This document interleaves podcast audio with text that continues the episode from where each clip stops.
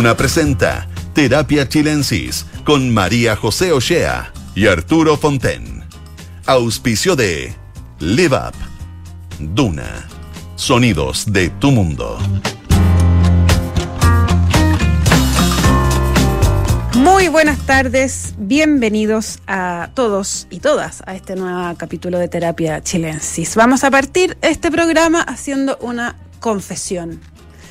Arturo Fonten y yo nos hemos dado cuenta y nos hemos autoconfesado primero de que éramos rezagados. Rezagados, así. Rezagados, pero, pero hemos reparado nuestro error y los dos nos vacunamos hoy como muy buen chilenos a última hora. A última hora. Yo estuve dos horas en una cola con un frío patagüino. De calambre. Eh, pero finalmente me vacuné y con Moderna, que es muy buena. ¿Te sentiste más moderno? Sí, me sentí muy bien y... Yo encuentro que estás más joven que ayer, ¿Tú fíjate. crees? Fíjate. Sí, la Y vacuna moderna. único- el, el error que cometí fue que no me quedé esperando un rato, sino que me vine inmediatamente, me fui inmediatamente a mi casa caminando. Oye, eso es un riesgo que no hay que tomar, Así Arturo. Fonten. Me, Así me- que. me olvidé, no es que quisiera tomar ningún ¿Y riesgo. nadie te frenó en la puerta? No. No, tuviste que firmar nada. No, alguien me dijo algo. Váyase. Y, y como se siente muy bien, le dije yo y salí parado nomás. Listo. Bueno, a todos ustedes les cuento que, eh, bueno, menos dos personas, hay un millón ochocientos mil eh, personas rezagadas de la tercera, perdón, de la cuarta dosis, que es la segunda de refuerzo en el esquema de vacunación contra el coronavirus. ¿Cuál es la importancia de esto? Es que eh, si usted está dentro de ese grupo de pajarones, Hoy a las 00 su pase de movilidad quedará bloqueado. El Ministerio de Salud ya anunció esta tarde que no va a haber ningún tipo de flexibilización, ni perdonazo, ni nada. Así que, a ver, todas aquellas personas mayores de 18 años que cumplieron seis meses desde su dosis de refuerzo, en lo que llamamos la tercera dosis nosotros, eh, y no se ha puesto la cuarta, se le va a bloquear el carnet. Obviamente que pueden seguir yendo a vacunarse, vaya mañana. Lo que pasa es que eh, el carnet luego creo que tiene un- una demora de 48 horas en, actualizarse y en volver a estar Y, operativo. oye, y están exigiéndolo ahora en todas partes, entonces es una buena lata no tenerlo. No, de todas maneras, hay una buena lata que le dé coronavirus porque a nosotros también nos ha dado Sí, y lo pasamos no muy bien. no, no, la verdad que no es, no es, no es agradable la cosa. Sí, así que eh, A ti te dio después de, de- de varias vacunas. a ¿o mí no? me dio después de tres. Mm, sí, igual me sentí mal. Sí. Así que yo recomendaría que vayan de todas maneras. Me llamó la atención que hoy, hoy día escuchando las palabras de la ministra de Salud, Begoña Yarza, decía que hay un 6% de la población que aún no se vacuna con nada. Mira, Un 6% que no se ha puesto el esquema primario de eh, vacunas contra el COVID. Yo no sé qué estarán pensando, si se creen semidioses, semi-heroína, pero bueno, eh, no les deseo mal, ojalá que no les dé. Ya, dicho eso, tenemos muchos temas de, de qué hablar, pero hay uno en particular que me interesa mucho conversar con Arturo en este día, porque Arturo es nuestro experto en, no, no, en la convención. sí, eres no, experto. No, tenga- por- no tienes por qué tener. con eh, mucho interés el proceso porque me, me interesa, pero mira, eh, el otro día cuando estábamos con Pablo, con Pablo Ortúzar con acá. Pablo Ortúzar, eh, analizamos tres cosas y han pasado, o sea, se ha movido un poco el, el piso en eso. Tres cosas que estaban ocurriendo en la Comisión de Normas que estaban Transitorias. discutiéndose en ese momento. Uno era la idea de juntar la elección total por una vez, la próxima, de las elecciones tanto del Congreso de Diputadas y Diputados como de la, los representantes de la Cámara de las Regiones que reemplaza al Senado. Y la idea era tener una renovación total, simultánea, de esas elecciones junto con la elección presidencial. Y conversábamos en ese momento si esto iba a ser con la segunda vuelta o con la primera. En definitiva, se optó por la primera. La primera. El riesgo era la segunda, que es lo que hablábamos nosotros. Era riesgoso porque, porque, claro, tener todas las elecciones junto con el presidente, eh, había una alta probabilidad que, que, que se pudiera producir una, una mayoría presidencial en ambas cámaras y, y eso, claro, mm, daba un poder total, digamos. Se optó por una postura más conservadora en la comisión y eso es lo que se presenta al Pleno. Entonces, por esta vez tendríamos las elecciones ¿Todas juntas? todas juntas, pero en, en noviembre del año 25. Ahora, ¿cómo queda eso en un En sistema? la primera vuelta. Si, si el sistema queda presidencial y con esta elección, eh, ¿no hay un riesgo como de atomización muy grande? Bueno, ese es el peligro que en esta oportunidad eh, vamos a tener probablemente cierta atomi- atomización, porque O sea, más que a lo que voy es que más que un tema como de, de concentración de poder, eh, el riesgo es la ingobernabilidad. Claro, pasamos al otro problema, ¿te fijas? Exacto. Porque estamos en entre, entre esos dos problemas. Entonces, eh, el problema no tiene fácil solución, pero efectivamente lo que pasa cuando las elecciones son en primera vuelta, que los parlamentarios, los partidos, les conviene llevar candidatos presidenciales, aunque no tengan mucho destino futuro, porque eso Cañón de arrastre. es un, exacto. Entonces eso visibiliza al partido, porque hay cobertura a la elección presidencial más que a los Claro, parlamentarios. y lo posiciona por último para la próxima vuelta. puede que lo posicione, pero en todo caso a los parlamentarios, a los candidatos parlamentarios les conviene tener un candidato presidencial que como que lidere la campaña, aunque no sea un candidato ganador. Y por eso hay tanta presión en los partidos para nominar siempre un candidato presidencial. Ese es el problema de las elecciones en primera vuelta. Por eso que a la larga yo creo que lo que corresponde, y así lo, lo hemos propuesto muchos, y así se propuso en un momento dado en la propia Comisión de Sistema Político, es que la elección de la primera Cámara sea junto con la segunda vuelta. Ya. Y la elección, pero el problema es que eso supone, para que haya equilibrio, que la segunda Cámara tenga poder de revisión general y que la segunda Cámara ojalá se elija por partes. ¿Qué es lo que no estaría pasando? Y esas dos cosas no están ocurriendo en el diseño actual. Mm, eh, la Cámara de Regiones tiene un, una, tiene, revisa algunas leyes, un listado de leyes, y, y se elige toda de una sola vez en el tercer año de gobierno como norma permanente. O sea, esta elección de ahora sería por una vez, y Claro. por una vez entonces durarían menos, digamos, durarían tres años, porque normalmente se supone que la Cámara va a tener una duración de cuatro años, igual que la primera, la segunda va a durar cuatro años, no ocho, como ha sido ahora. habitual en Chile desde la Constitución del 25 o antes, no me O acuerdo. sea, ahora, por ejemplo, los senadores se les acabaría el periodo bueno, eh, eso es una...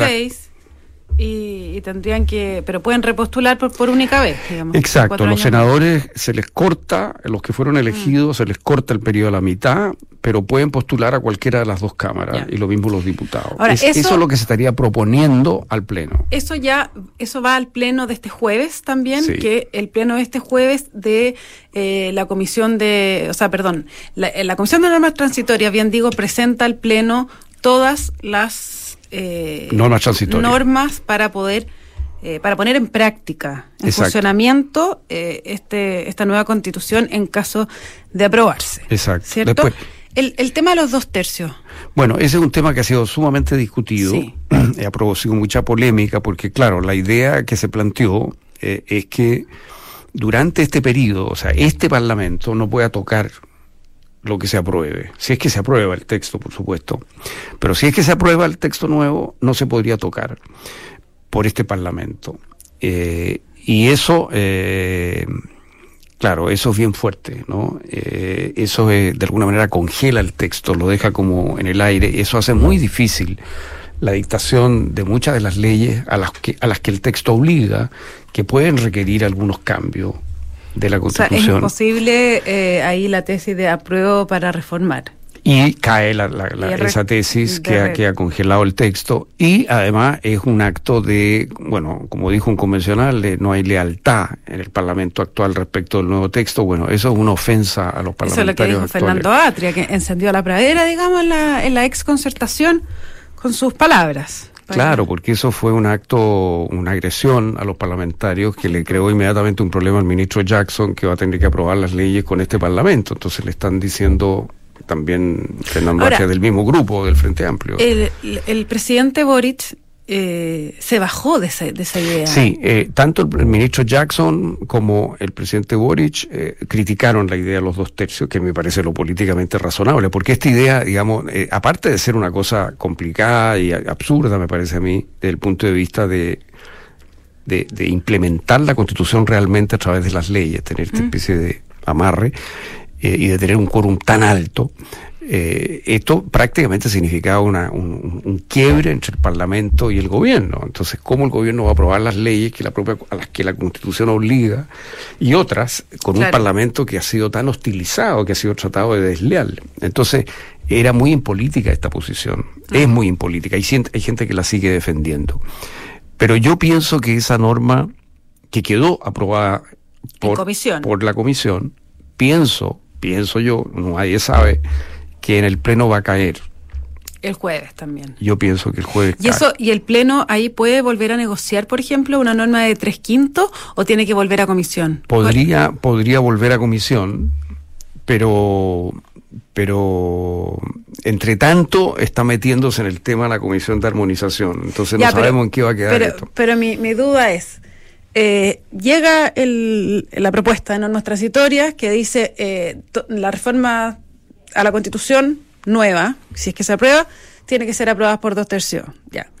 Se rechaza. Se rechaza. Ya, ok. ¿Qué pasa con eso? ¿No hay norma? Por ahora no hay norma hasta que la comisión proponga una nueva Por eso, hay una nueva posibilidad, digamos. Hay una nueva otra posibilidad vuelta. y a mí me parece que lo razonable, lo esperable, y lo, lo, he dicho muchas veces desde que ocurrió esto, es que se establezca una norma, pero que la norma sea la norma... Que tenga un quórum alcanzable. Alcanzable y que sea la norma permanente. Claro o sea, no subirle el quórum a estos parlamentarios, no decirle, ustedes no pueden reformar esta constitución y los próximos sí. Claro. ¿Te fijas? Eso es muy violento. O sea, de, ahora en más se puede por tres quintos. Claro, entonces si la norma normal es cuatro séptimos, bueno, que empiece a regir los cuatro séptimos. Claro. Y yo creo que eso es lo que posiblemente podría ocurrir en ese tema. Ya. Ahora, el otro que habíamos hablado la vez anterior, para terminar con lo de las normas transitorias, era lo que tenía que ver con los decretos de fuerza de ley. Claro, porque ahí surgió una idea que planteó primero eh, el Contralor Bermúdez, que planteó que en materia de administración del Estado, como hay algunos cambios que hacer, y como el Parlamento va a tener una inmensa cantidad de leyes que aprobar, y le han puesto unos plazos perentorios que no se van a poder cumplir probablemente, él dijo, bueno, tal vez se podría hacer una delegación eso es lo que es un decreto con fuerza de ley, ¿no es cierto? Que el Parlamento le concede al Ejecutivo. Al, Ejecutivo para que produzca la ley. Entonces, la ley se dicta por decreto, es una facultad de alto riesgo. Determina, o sea, ocurrido un plazo ante el cual el Congreso no legisla, entonces vence el plazo y se le da este poder al Ejecutivo. Exacto. Entonces, inmediatamente eh, el ministro Jackson y otros empezaron a jugar con la idea de que esto se podía generalizar a un montón de leyes. Eso provocó inmediatamente espanto porque, claro, entrar a, a legislar por decreto es ah, altamente peligroso. Aunque era para el periodo transitorio. Era para el periodo transitorio, pero igual es una cosa muy riesgosa. Eh, eh, hay que ver qué fue lo que exactamente lo que hizo Chávez, digamos. Pues que, claro, puede quedar gustando. claro, no, y Chávez lo que pidió fueron poderes delegados por un año y con mm. eso dio vuelta el país entero. Entonces tú con un año o dos de, en materia previsionales de salud, de Banco Central, de Banco del Estado. sí, te lo podéis robar. O sea, ley electoral. O sea, robar, me imagino, poner tus ideas, no robar, robar. Claro, o sea, tú realmente puedes transformar el país desde, desde por la vía de decreto. Entonces, eh, bueno, eso provocó una enorme resistencia en toda en el, Parlamento y en los medios de comunicación, se escribió mucho sobre eso.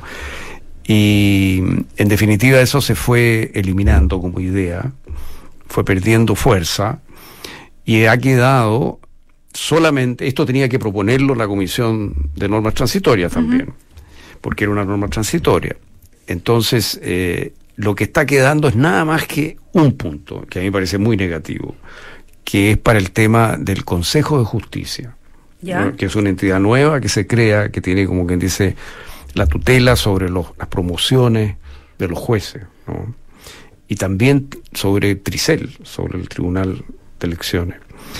Entonces, esta, este consejo es una entidad nueva que se crea y que ha sido muy polémica porque tiene una composición que, que, viene bastante del, del, mundo político, del Parlamento, los jueces no están en mayoría, como pidió la Corte Suprema y como y otras figuras han piteado mucho, han insistido mucho que eso no es positivo, que no haya mayoría de jueces. Hay, hay casi mayoría, pero justo menos, pero hay dos funcionarios judiciales y el resto son... En fin, eh, ha habido mucha crítica a que este Consejo se presta para la politización de, las, de los nombramientos de los jueces y de las promociones de los jueces y, que la evaluación muchas veces tiene características políticas. Hay, algún, hay un artículo escrito en ese sentido por un profesor alemán analizando el caso de Italia, que funciona muy así y sosteniendo que justamente parte del problema en Italia es este. ¿no? Ah. Eh, entonces, eh, funciona en distintos países, en algunos bien, en otros mal, es un tema bien debatido, pero hay muchos expertos que consideran que está mal... El diseño. El diseño, está mal cocinado el pollo, digamos, y que esto se presta para pa, politizar la cosa de los jueces. Y en esta materia tan delicada, si es que pasado un cierto lapso de tiempo, el Parlamento no aprueba la ley correspondiente que aterriza esto, el presidente podría hacerlo por DFL, por decisión no del Parlamento, sino de la Convención, directamente. Mm. Entonces el Parlamento tendría un plazo fatal, pasado el cual el presidente dicta el DFL. ¿Cuál es el problema que tiene esto? Primero, el riesgo, ¿no cierto?, de, de, concentrar enorme poder en el presidente en una materia muy delicada que tiene que ver con la independencia de los poderes. Segundo, que esto, el incentivo que produce en el grupo a de dignidad, en el grupo que está en el gobierno, es a no concordar la ley, salvo que sea exactamente lo que ellos quieren. Claro, porque por arriba va a salir igual. Exacto. Después ellos negocian en la moneda la ley que quieren. Claro. A puerta cerrada y, se por la vía de un decreto. Tú negocias un decreto con el presidente nomás. ¿Mm? Entonces, incentivos para que haya un trabajo colaborativo para hacer una buena ley en esta materia eh, no hay lo que hay es incentivo más bien para bloquear la ley, por una parte los parlamentarios. en la medida y imponer. y luego imponer por arriba. Entonces, es muy negativo a mi parece esto. Pero esto ha quedado reducido a este caso. En todos los demás DFL... Se cayó. Se cayó. Y también tiene que ir al Pleno. Y también tiene que ir al Pleno y yo espero que también en el Pleno esto muera. Tengo esa esperanza, pero no es seguro, por supuesto. ¿Quién sabe lo que puede pasar ahí? Nadie puede predecir lo que pasa en el Pleno. No es verdad eso que dicen que haya dos o tres figuras que manejan el Pleno. No es verdad. No. No. No, pues todos los votos valen lo mismo por algo. Valen todo y no hay líderes que, que, tengan un control grande sobre grupos disciplinados. Oye, eso es la Comisión de Normas Transitorias, pero por otra parte la, la convención que está interesante es la de armonización, eh, en, la cual había bastante expectativa respecto de ciertas normas que eh, pudieran modificarse eh, en aras de la coherencia. ¿Cierto? Así es. Entre una y otra norma propuesta en el borrador. Una de las más eh, polémicas, quizá, o más claras incoherencias entre dos normas es la que tenía que ver con el consentimiento indígena en las consultas indígenas para los distintos proyectos. Una entiendo que es la, eh, a ver, la 293 y la 148 son. Una decía que eh, se hacían las consultas y la otra decía que tenía que tener el consentimiento, además de la consulta, de los pueblos indígenas para llevar adelante cualquier desarrollo en ese lugar. ¿No? Así es. Eh, ahí claramente hay una hay un choque porque es consulta y luego obliga o consulta solo consulta. Así es, porque el convenio de la OIT que se está recogiendo, muchas de las normas en materia indígena que se están incorporando corresponden a convenios internacionales y, o a declaraciones internacionales, en fin. Eh, el convenio de la OIT, ¿no es cierto?, el 169, a lo que obliga es una consulta a los pueblos indígenas, pero no es obligatorio para él es, eh, eh, el de la OIT está mucho más en la línea del, del 148, que el 148 que se propone, que eh, dice, no, perdón, del 293 ya que dice que el Estado debe realizar una consulta previamente a la adopción de medidas administrativas y legislativas que le afectasen. ¿ya? eso es la consulta. Eso que se parece más a lo de la al convenio 169 de la OIT. La otra norma que está en el borrador es que dice que eh, exige a los pueblos originarios que tendrán que otorgar el consentimiento libre, previo e informado en aquellas materias o asuntos que les afecten en sus derechos reconocidos en esta Constitución. Esa es la que avanza un paso más y plantea el tema del consentimiento. Exacto. Eh, que, defiende el artículo dice, ¿no es cierto?, que en este segundo caso se está hablando no de intereses en sentido general, sino de afectación de derechos o sea, cuando los derechos sean afectados. Pero todos sabemos que esto es una zona de grises y que quién va a definir cuándo está siendo afectado un derecho. Mm, lo probable es que sean... Un tribunal. Entonces, esto lleva todo esto a los tribunales, eh, es una cosa muy... Se presta para todo tipo de conflictos esta norma.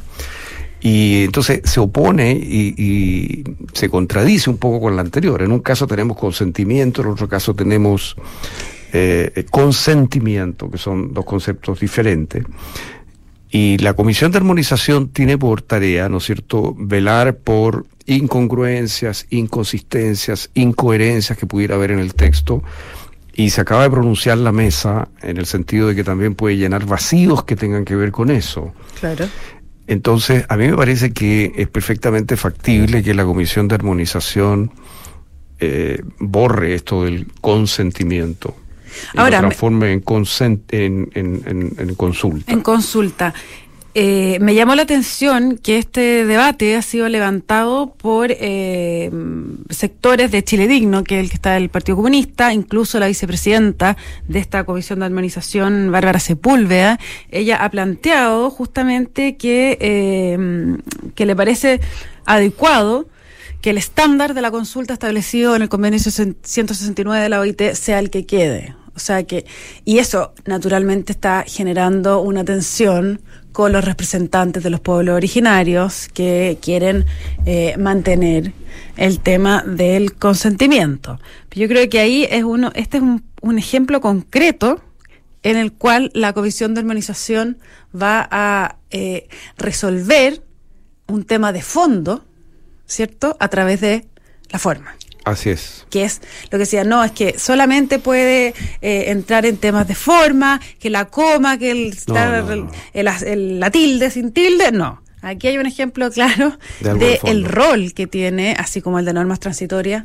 Eh, en, Así es. y el otro, el otro tema en que yo creo que va a entrar es que eh, a mí me parece que es altamente probable que la Comisión de Armonización proponga un quórum de cuatro séptimos, por ejemplo, a pesar de que fue rechazado en el Pleno para reformar la Constitución, porque tal como quedó, excepto en cierta materia, sistema político y un par de cosas más, eh, la norma general es que se puede modificar la Constitución por simple mayoría. Es decir, no habría supremacía de la norma pero, Pero esa es en, en, la armonización, dices tú, en normas transitorias. En armonización. Aunque se esté tramitando, por así decirlo, ¿en la Comisión de Normas Transitorias? Yo creo que se tienen que poner de acuerdo. Ya. Pero, ¿puede armonización ir a proponer algo en ese sentido? Es que, es que armonización tiene que resolver esto para el futuro, porque esto quedó así para siempre.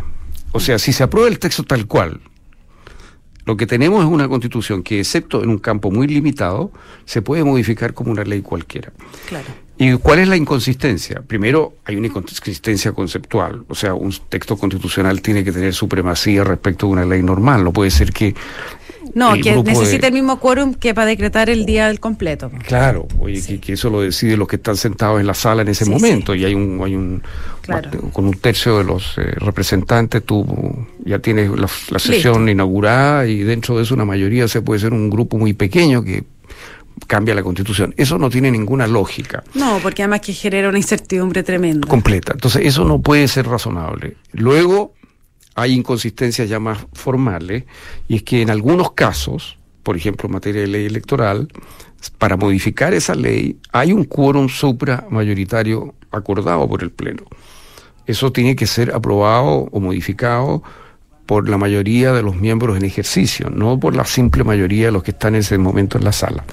Entonces, nos encontraríamos con que es más fácil modificar la constitución en un montón de temas que modificar ciertas leyes que quedaron con un quórum supramayoritario. A mi juicio, muy pocas quedaron con ese quórum, demasiado pocas. Creo que nos fuimos de un extremo que lo que tenemos ahora al otro extremo. No, o sea, y, que quedara los cambios de la constitución con un mayoría simple también sería el chancho. es una cosa absurda. De los dos tercios a, cualquier cosa. entonces eso no es una constitución. Entonces, no, yo creo que lo razonable es que la Comisión de Armonización plantee un quórum permanente que podría ser de cuatro séptimos o de tres quintos, y que luego la Comisión de Transición adopte, por ejemplo, una fórmula, caído los dos tercios el jueves, una fórmula como decir, bueno, entran a regir estos quórums de inmediato. El quórum permanente entra a regir desde hoy. Yo creo que eso sería lo más aceptable para el Parlamento actual, que ellos quedaran sometidos a las mismas normas que el Parlamento futuro.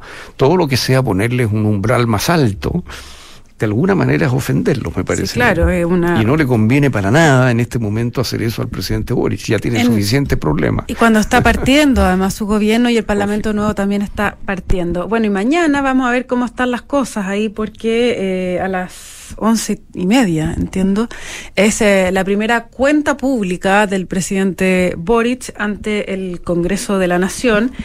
Eh, he escuchado gente que tiene muchas expectativas de esto. Yo, la verdad, no sé qué, más puede decir, porque hacer anuncios que sean de gran calado, cuando tenemos el plebiscito y, y, la convención y no sabemos qué va a pasar el 4 de septiembre, es bien difícil. Por otro lado, hacer un recuento de lo hecho en dos meses tampoco se hace tanto. Entonces, bueno, pero lo, que se ha sabido hasta ahora es que el discurso del presidente duraría alrededor de una hora y media y va a ser una, una ceremonia bastante más sobria que, que en otra oportunidad. O sea, me refiero a que no va a haber mm. fotos en Cerro Castillo, el presidente ya está allá desde ayer, entiendo. Eh, practicando lo que va lo que nos va a decir la, carita que tiene que poner lo que nos va a decir eh, mañana así que mañana a la tarde en el programa de todas maneras vamos a eh, analizar todo lo que tenga que ver con, con la cuenta pública del presidente Gabriel Boric. Les cuento a ustedes que LIVAP promueve la independencia de las personas mayores con servicios a domicilio de compañía y apoyo que incluyen actividad física y cognitiva. Visita www.livap.cl. Arturo Fonten, como siempre, un mega placer conversar contigo. Y lo mismo digo, un abrazo, nos estamos viendo. Nos estamos viendo mañana y a todos ustedes que tengan una muy buena tarde. Los dejamos invitados para que se queden porque a continuación viene información privilegiada al cierre y luego Sintonía Crónica Epitafios junto a Bárbara Espejo y Rodrigo Santa María. Que estén bien.